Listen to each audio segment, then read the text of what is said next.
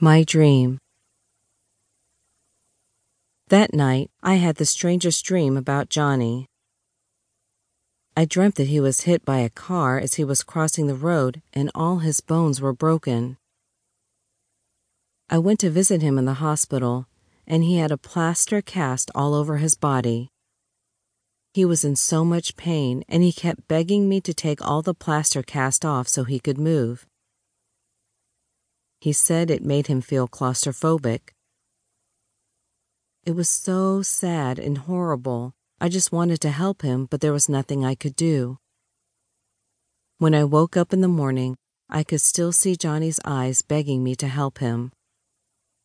As I was going through the motions of getting ready for school, and yes, I have decided that I will actually go to school today, I couldn't stop thinking about my dream.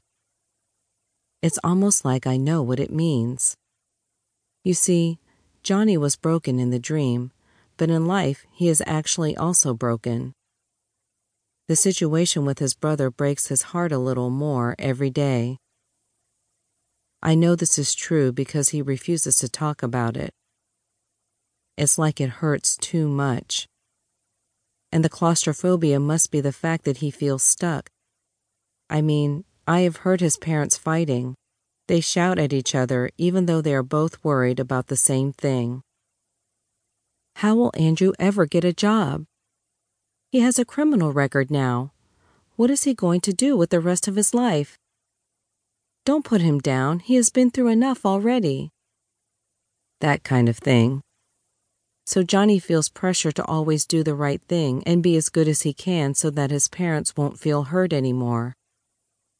It's almost like he is trying to make up for Andrew, even though Andrew didn't do anything. The problem is that Johnny does do some bad things, and if he ever got into trouble, I don't think he would ever go to his parents. After having spent so much time thinking about Johnny, I decided that I was going to be a friend to him no matter what. He deserved to have good things in his life. He had enough to deal with, and if it meant I was going to have to be happy for him and Ruth, then so be it. I would manage somehow.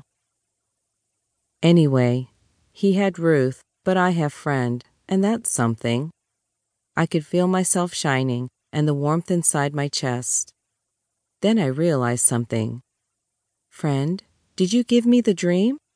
He didn't answer me, but I was pretty sure I could feel him smiling. Okay, so this wasn't going to be an easy day, but it was going to be a great day. I kissed Mom on the cheek and headed to the bus. As I sat on the bus, doubt started to creep in.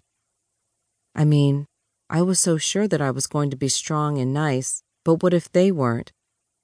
I mean, I hadn't seen them for a while. What if they were rude to me or just ignored me? Or even worse, what if they were nice to me and were all over each other at the same time, like hugging and kissing and lovey dovey? Oh, gross. I don't even want to think about it. Right. That's it. I'm giving myself a talk to. No matter what happens, you are just going to smile and be nice, Paul. That's all there is to it. Even if you feel like getting sick all over the place or running to the toilet, you are going to smile and be nice. Johnny is your friend and he needs you. He needs every good thing he can get. Okay, talking to over. I actually feel better. So here goes nothing.